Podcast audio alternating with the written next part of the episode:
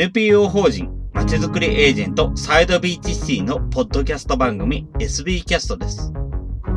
この番組は様々なステージで地域活動、コミュニティ活動をされている皆様の活動を紹介。まちづくりエージェントサイドビーチシティとしてどのように関わっていけるかということを話し合っていくポッドキャスト番組です。進行を務めますのは私、フリーランスとしてパソコン、スマートフォンの利活用支援、プログラミング、アプリ開発、講師、書籍出版などを行いながら、この NPO の理事を務める高道恵です。どうぞよろしくお願いいたします。この番組は図面の出力、製本ならお任せください。株式会社トレースのサポートにてお送りいたします。ということで、えー、今回のゲストは、私ども街づくりエージェント、サイドビーチシティのエージェントとして他方面で活動していただいている遠藤さんにお越しいただきました。遠藤さんどうもよろしくお願いします。よろしくお願いいたします。はい、えー、それではまずは簡単に自己紹介よろしくお願いします。はい。皆様、はじめまして。私、SBC で、あの、エージェントと、あと、クリエイターとして活動しております、遠藤のぞみと申します。で、私はこちら SBC では、あの、まあ、先ほどおっしゃったように、主にこう、イラスト、得意なデジタルイラストを用いた、あの、こういうクリエイト、クリエイター活動をしているんですけども、まあ、一応私、それ以外の活動としましては、まあ、私の地元が横浜の西区の藤棚地域なので、こちら藤棚の地域新聞、藤棚新聞を出しております。で、まあ、こちら藤棚新聞の他にも、あの、藤棚商店街の、あの、活性化のグループ等にも入ってまして、まあ、あの、大学生の頃より、こう、お手、イベントのお手伝いをしておりました。で、今は私、あの、仕事の方は、あの、恵比寿にある、あの、ウェブデザインの会社の株式会社28というところでデザイナーとして、あの、働いております。自己紹介は以上です。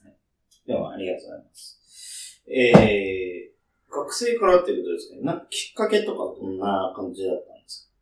そうですね。私、もともと小さい頃から日本地理が、あの、すごく好きでして、まあ、それはその、その、日本地理への興味から地元の神奈川県、またさらに深く掘りされて横浜市への興味と変遷したんですけども、まあ、ただ具体的に地域活動にあの取り組み出したきっかけというのは、市民セクター横浜がやっている西区地域づくり大学校という、まあ、主になんか町内、自治会町内活動をされている方だとかを対象にしたあの勉強会の講座がありまして、まあ、そちらで、まあ、当時、あの、初めてだと言われていた大学生としてこう受講させていただきまして、それで、まあ、様々なこう、西区でのこう活動、いろんな市民団体の方と交流する機会がありまして、まあ、そちらで、あの、今自分も所属している藤棚新聞の代表の方からお声掛けいただいて、あの、に、あの、西区での地域活動からスタートしました。ありがとうございます。その活動とかで、えー、はい、なんか今目指していることってありますか、はい、そうですね。私は、あの、地域愛着っていうのが非常に興味を持っておりまして、まあ、大学時代もその地域愛着の形成要因について、あの、研究、あの、論文を書いている、いたんですけども、やはりなんでその、その地域に対する愛着というのは、その、どういった要因で、こう、醸成されていくものなのか。まあ、または、あるいは、その、地域との関わり、例えば買い物をその場所であの、買い物をしたりだとか、あとはその地域で働くだとか、そういう地域との、自分と地域との関わりの度合いが愛着度に影響を及ぼしているんじゃないかと、あの、想定しまして、まあそれで、まあ横浜でこう働く人、買い物をする人が増えてくれればいいなと思っておりまして、まあ私がこう地域活動で最も重視するのは、まあ、まずはこう住んでいる街が好きになってもらいたい。そんな活動のお手伝いがこうできればなと思って活動しております。ありがとうございます。その愛着というところで、はい、えー、愛着に着目をした理由っていうのは何かありますか？そうですね。もう、私、物心がついた時からもうずっと生まれも育ちも横浜なんですけども、まあやっぱり生まれ育った地元だからっていう、もう無条件に地元の、地元には愛着を持つものだと思い込んでいたんですけども、まあ世の中にはこう別に特に生まれ育ってもその地域にこう関心を持たない人だとか、まあ別に特に好きではない人がこうたくさんいらっしゃるというのを知って、どうしてその地域に興味を持たない人は、こう何が、どうしてその地域に関心を持たないんだろうっていう。まあ神奈川県の場合は、まあ全国の47都道府県で比較してみても、結構あの、県民意識がすごい愛着度が高い県でして、まあ横浜市も同様に、まあ横浜市民の方はみんな横浜に愛着持ってる方多いんですけど、まあ一方で例えば埼玉県だとかの方は、やっぱり全国でも最も愛着度が低かったりだとか、なんかその違いって何なのかなってやっぱ単純に気になります。質問なんですって。ごめんなさい。いい、でもありがとう。はい。あ確かに、まあそういうところで興味を持つっていうのはすごくわかるかなと思います。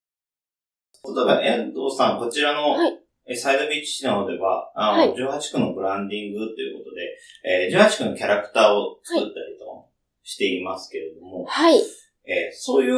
のの発想の原点っていうのは何かありますか？そうですね。もうやはりこのキャラクターを作った原点というのは、まあ地元がこう、横浜が好きだったから、その横浜のこうキャラクターを作る、作りたいと思ってこう作り始めたんですけども、まあ、ただ、私自身も、まあ実はその、そうですね、この今18区キャラクターは10年前、えっと、10年前、9年前ですね、2010年に作ったのが最初で、まあそれから18区を書いていって、今もこうあの、まあこの9年間、SNS だとか、まあピクシブだとかでイラストをこう上げ続けて、細々と創作活動をしているんですけども、まあただ、えっとですね、私、まあ、生まれ育ちが西区なんですけども、まあ、途中の中学の途中で、あの、まあ、ゴンタ坂のあたりエリアに引っ越しまして、まあ、それで、まあ、まあ、ずっと、こう、藤棚の下町で育っていたのから、急にこう、新興住宅街のような場所、エリアでこう、過ごすことになって、まあ、そちらで同じ横浜市内でも、全然こう、下町、まあ、と、都心部と、郊外の緑溢れる住宅街っていうのは、住環境もそこに住む住民の意識も全然違うんだということを初めて実感しまして、まあ、例えば、その、まあ、ゴンタ坂だとか東戸塚に住んでる方は、まあ、あまり普段の生活でもこう、横浜の中心部に買い物に行かなかったりだとか、まあ、もうそれこそ、横須賀線に乗って東京に働く人が多かったり、まあ、よその地域から来る人も多かったり、まあ、そういった、やっぱり、あの、地域特性があるからか、まあ、私が生まれ育った西区よりもこう、横浜自体にこう愛着を持っているの方が少ないのかなというのを感じまして、まあそういう地域差、まあただそれはこう、良い悪いという観点になるのではなく、まあそこをもっとさらに掘り下げて、まあ、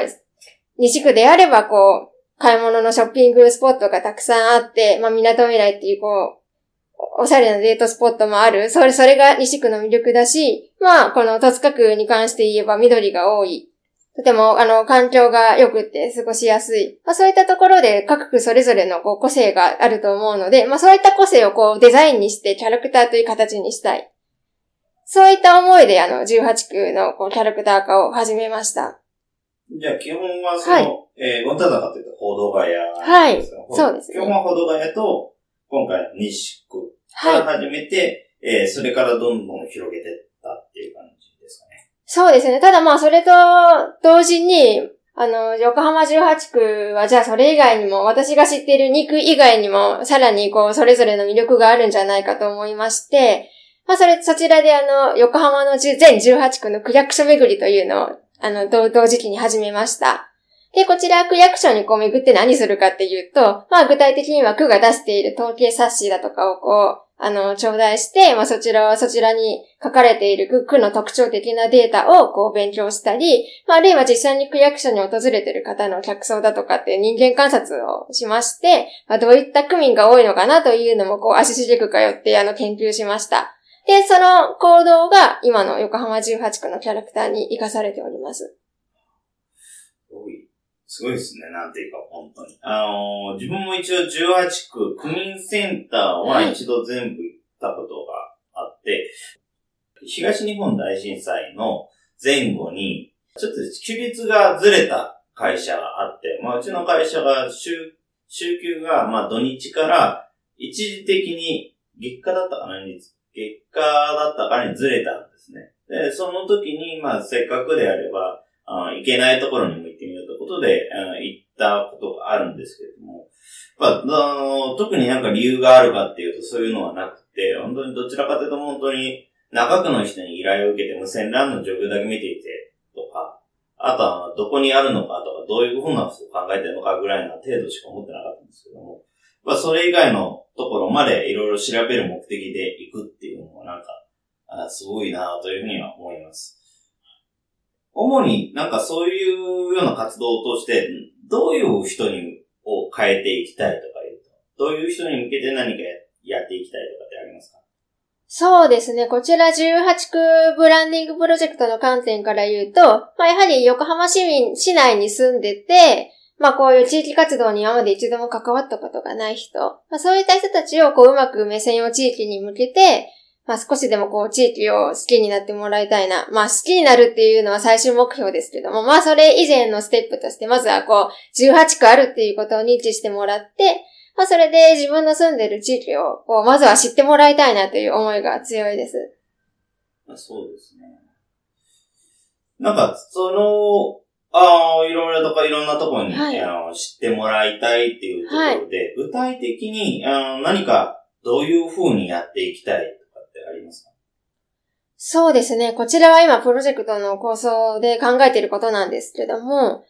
まずその18区の魅力発見のワークショップを開きたいなと思っておりまして、で、それにまず使うものが、あの、これは仮称なんですけど、まあ何々区、まあ横浜だったり西区だったり、戸塚区だったりの、ここが好きというカード、まあ通称ここ好きカードというのを作りまして、まあここで、あの、参加者の方に、その区のここが好きって思うスポットを、あの、キーワードで書いてもらいたいなと思っております。で、具体的にこのテーマをいくつかこちらで用意しまして、例えば自然だとか食べ物、その土地の風景、あと買い物場所、あとその地域の人、人やお店、あとは交通駅とか鉄道など、あとはお祭りの歴史、そういったテーマからこう自分があの関心のあるものを3つ選んでいただいて、まあ、そちらでこう自分自身がこう良いと思うもの、まあ良いと思わなくても単純に好きと思うものを書いてもらって、で、そのカードを、あの、集めることによって、一つのこう、新しい魅力、その句の魅力の再発見をしたいなと思っております。あの、プロジェクトを進める上で、まあ、こちらがこう、一方的に、あの、価値観を押し付ける、ここがいいからここを好きになれというものではなく、やっぱり、その人、人それぞれ、こう、その街の好きなポイントっていうのは違うと思うので、まあ、そういったポイントを可視化するという意味でも、こういったカードを使って、あの、キーワードとして羅列してもらって、まあ、それを区集計する、その、その句で最も多く使われているキーワードは何なのかだとか、またその区の集まったキー、あの、キーワードを他の区と比較したらどうなのか。あるいは横浜市全体のここが好きというカードも作ってもらって、横浜市全体とその区の違いを確認する。まあそういったことをやりたいなと思っております。そしてこちらのデータがこう最終的には18区ブランディングのウェブサイトでこう一つのオープンデータとしてこうまとめて、まあそれを皆さんに共有してもらって、また次のつなぎへ、あの、気づきへとつなげていきたいなと思っております。本当に、あのなんていうか、あの、そのカードを書いていくっていうのはなんとか、ワークショップの本当にアイスブレイクとか、はい。まあ、そのうち多分カードが揃ってきたらカードゲームの中に一個に加えるなんていうのもできるのかなと思うんですけども、なんかそういうのがあるのってすごく面白いなと思います。やっぱりあのー、横浜っ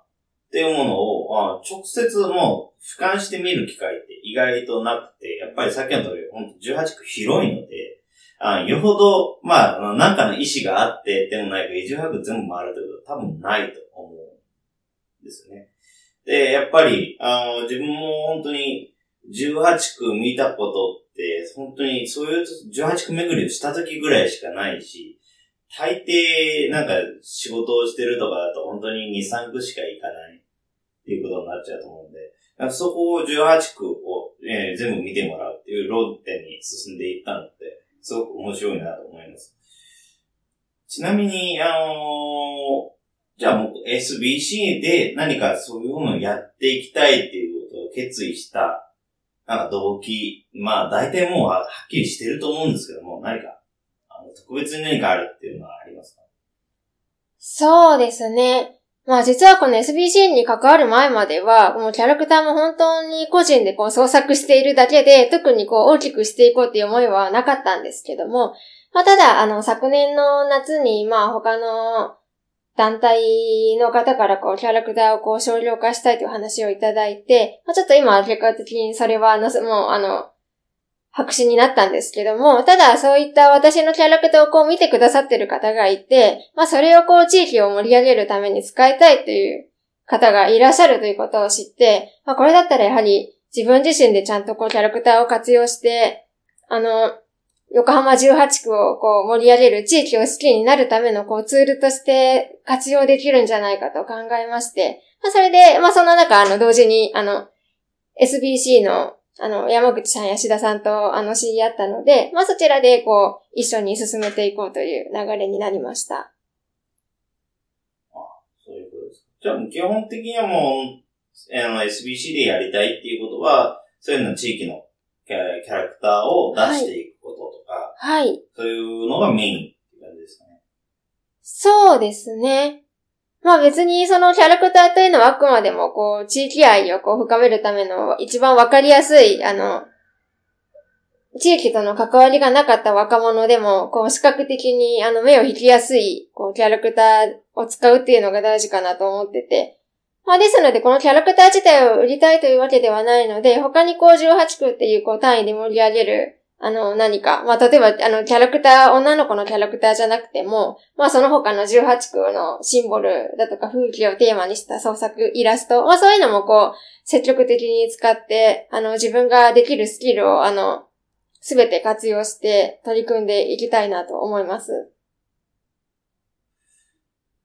それでは、えー、次なんですけれども、えー、まず IT 自分たちの、まあ、マジルペイテンサイドビーチシティとしても、やっぱりあの、IT を地域に、えー、もっと浸透させていきたいっていうようなことも、非常に一つのテーマとしてやっているので、えー、こちらを毎回聞いているんですが、IT について、なんか、あの、どういう関わり方をしていきたいというのは、なんか遠藤さん個人としてありますか？そうですね。まあ私自身 IT にあの、詳しい立場ではないんですけども、まあただ、やはりこう、18個のこうキャラクターを描くにしても、まあ今はもう実際アナログではなくもうすべてデジタルイラストで作っておりまして、まあそういった意味では、こうせっかくこう、まあデジタルパソコンのソフトを使ってイラストを描く、まあそういった技術なんかをこううまく SBC のあのプロジェクトと絡めていきたいなと思っております。えということはツールはもう基本的にもうパソコン上だけで全部完結するような感じ？そうですね。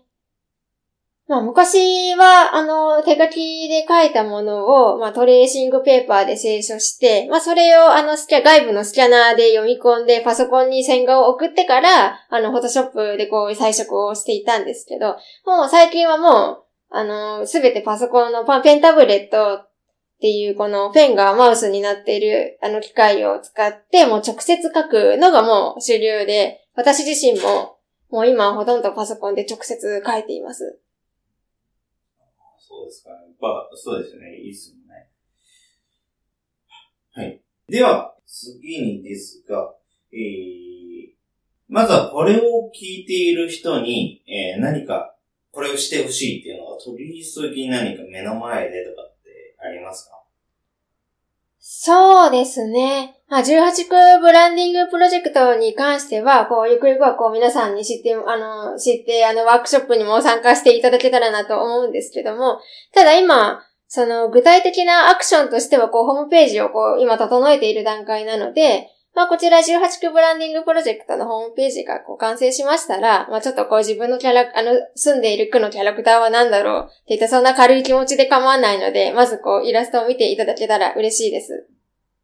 ちなみにですけれども、はい、その、あ見てい、見せていくっていう方法で、どういうような見せ方をしていければいいのかなっていうのはありますか？見せ方というとどういうふうに、例えば直接イベントとかで、え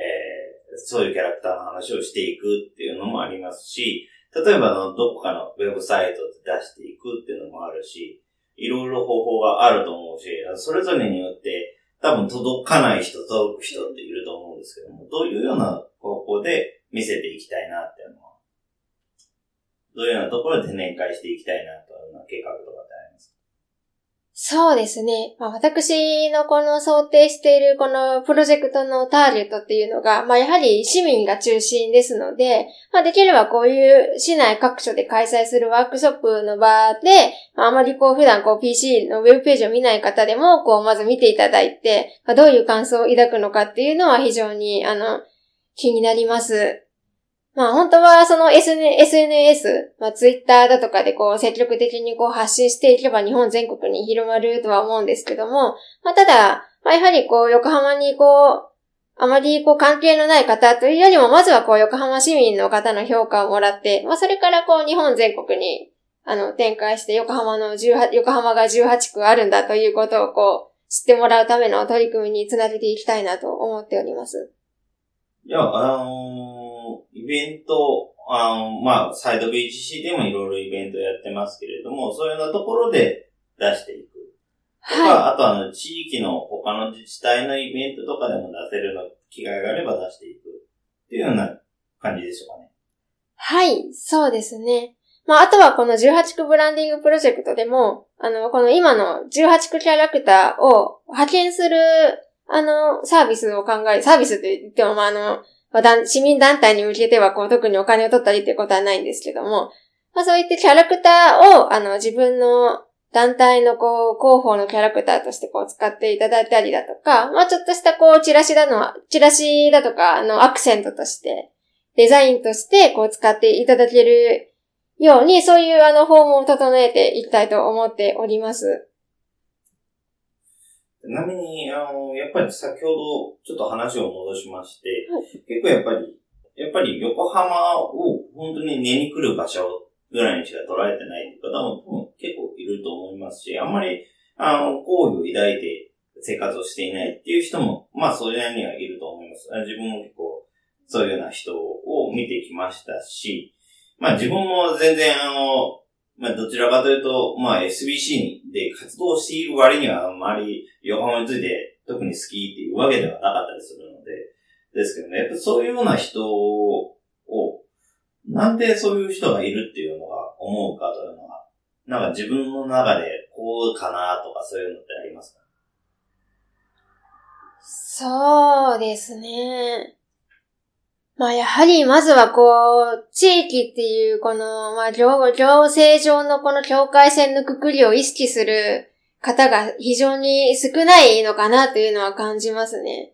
まあやはりその、まあ都道府県レベルだと、こう例えば奥国自慢とかでこう花が咲くようになんとか県民だとかっていう意識を強く持ってると思うんですけど、まあただそれが市町村レベル、まあ強いてやその中のこう行政区単位になると、まあやっぱり自分はこう、なんとか区民だっていうよりも、まあ横浜市民っていう気持ちの方が強いですし、まあただ、その、もう横浜市民っていうよりも、もう普段からそういう行政、行政の、あの、境界線意識することなく、あの、もう東京、東京首都圏すらもこう同一視している方が多いのかなと思っていて、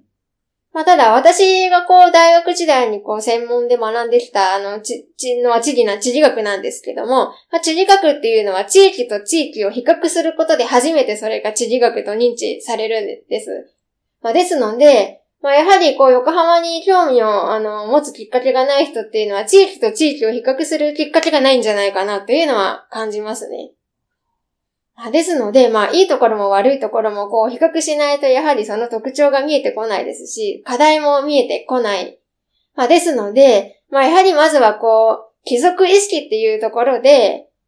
その、まあ、自分は横浜市民である。じゃあ、働いてる場所の東京とはどういう違いがあるのか。まあ、そういうのもこう、と実際のこう、統計と照らし合わせながら、自分たちの街の特徴を知ってもらって、まあ、それで、なおかつそこであの課題に出たこと、課題に感じたことに対して、ではどうすればその地域がもっと良くなるのかっていうところをこう考えてもらう。まあそれのきっかけ作りとして、まあまずはこう10、まあ18区、まあ、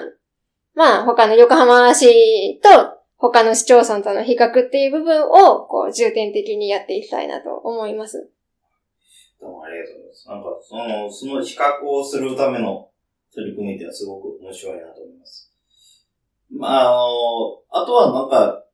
自分ちょっと思ってたのが、やっぱり横浜って本当に全体で見ると、やっぱりどうしてもフォーカスされやすいのがベイエリア、中区、西区ぐらいになってきて、やっぱりそうすると逆に、いや、の、端っこの方の、その、製薬とかの人とかになると、やっぱりなんか、自分たちの見てないじゃんっていうような感じはあるのかなっていうのは気はしますね。やっぱり、磯子でも意外とあるので、やっぱり磯子も海に近いとは言っても、あの、山が結構多いので、自分のところなんか特に山一つ越えなければ海が見えないから、あんまり、あの、海が近いっていうイメージはなくて。でもそういうところって、あの横浜全体で見ると無視されがち、軽視されがちなところがあるのかなっていうような感じがしますね。では、えっ、ー、と、今後、あの、インターネットなどで、まあもちろん、サイド B 自身のサイトを見ていくとか、Facebook ページ見ていくとか、でもわかると思うんですけれども、あの遠藤さん個人の活動を知るっていうのにはどうすればいいでしょうね？そうですね。まあ実は、あの、あまり表向きにはしていないんですけども、まあそのイラスト投稿サイトであるピクシブだとか、あ、またあの個人の、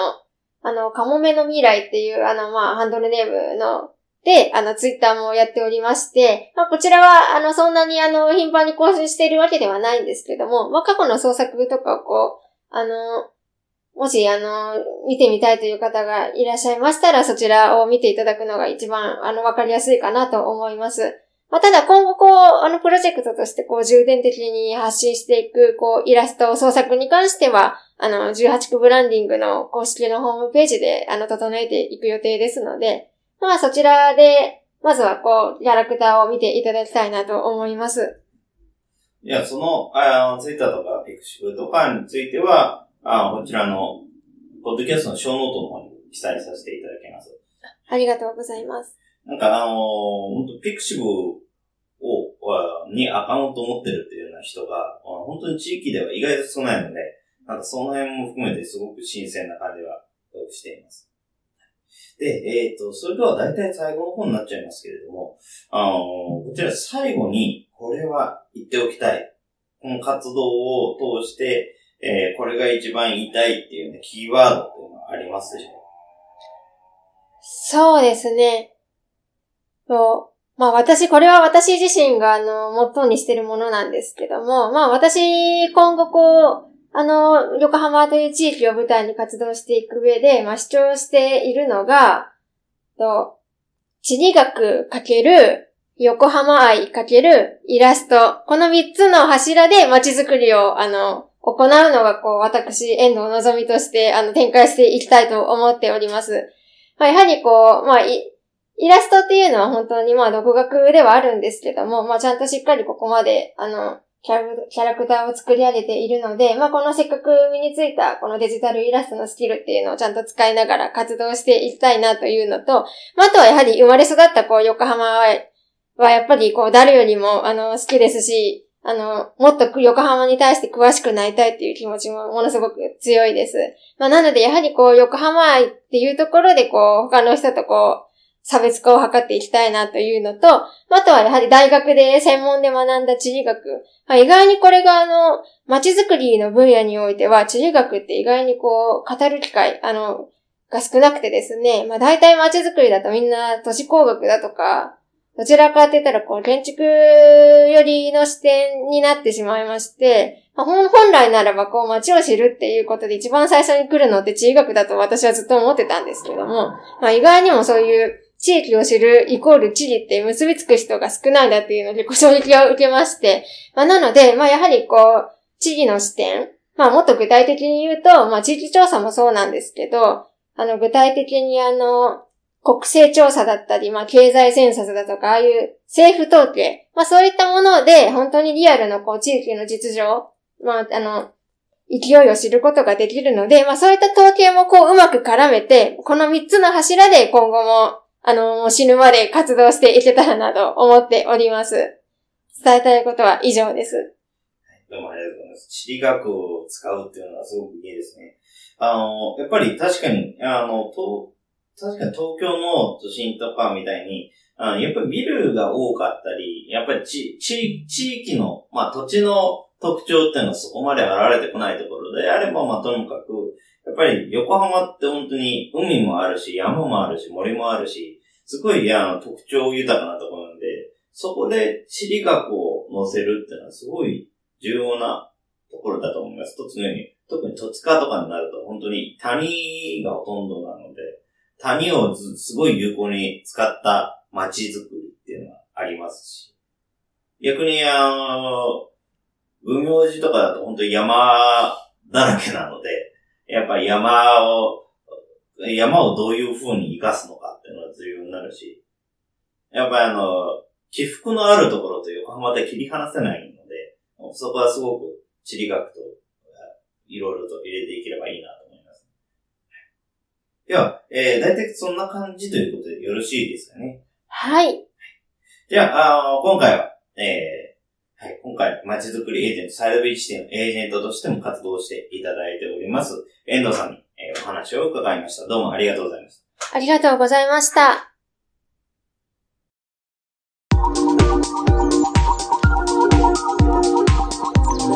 今回は、まちづくりエージェントサイドビーチシティにて、18区ブランディングプロジェクトを立ち上げ活動している遠藤のぞみさんに活動内容やその活動にかける思い、今後展開していきたいことについてのお話を伺いました。遠藤さんはまちづくりエージェントサイドビーチシティのプロジェクトの一つ、18区ブランディングプロジェクトの発起人としてまちづくりエージェントサイドビーチシティで展開している様々なイベントにて活躍していただいているほか、イラスト制作などで活発に活動しています。引っ越しを契機に横浜市の各区の魅力を知り、その違いを調べたいと思ったということ。18区すべての区役所をめぐり、区役所の訪問者を調べたり、統計冊子を見たりなど、街づくりエージェントサイドビーチシティに関わる前からも非常にバイタリティ溢れる活動をしていたことに私も驚きました。横浜市が好き。今回遠藤さんに改めてお話を伺い、その地域愛の強さを感じました。このような方がよりその力を発揮できるような街づくりエージェントサイドビーチシティを作っていかなければということをとても感じる内容でした。遠藤さんが活動している上で主張していることは、地理学×横浜愛×イラストの3本柱での活動。街づくりについて都市工学という観点で見る人は多いものの、地理学という観点で街を見ていこうという考えを持つ人は意外と少ないとのこと。自分の持つイラストのスキルや地理の視点、地域調査、政府統計などの情報を最大限活用し、横浜をもっと好きになるための施策を行っていきたいということでした。18区ブランディングプロジェクトでは、遠藤さんの考案した18区のキャラクター紹介のほか、様々な観点で18区の魅力を伝えていきます。自分の住んでいる区や町だけではなく、他の区のこともこの機会に知ってみてはいかがでしょうか。最後に感想の受付ですが、このポッドキャストの感想は、Twitter や Facebook などで受付しております。ハッシュタグは sbcast045。アルファベットで s, b, c, a, s, t。数字の045で投稿いただけると幸いです。それらが使えないという方は、まちづくりエージェントサイドビーチシティサイトのお問い合わせフォームなどからご連絡いただければと思います。今後もこの番組では様々なステージで地域活動、コミュニティ活動をされている皆様の活動を紹介していきたいと思います。それぞれの視聴環境にて、ポッドキャストの購読、ないしチャンネル登録などをして次をお待ちくださいませ。それでは、今回の SB キャストを終了します。皆様お聞きいただきましてありがとうございました。この番組は図面の出力、製本ならお任せください。株式会社トレースのサポートにてお送りいたしました。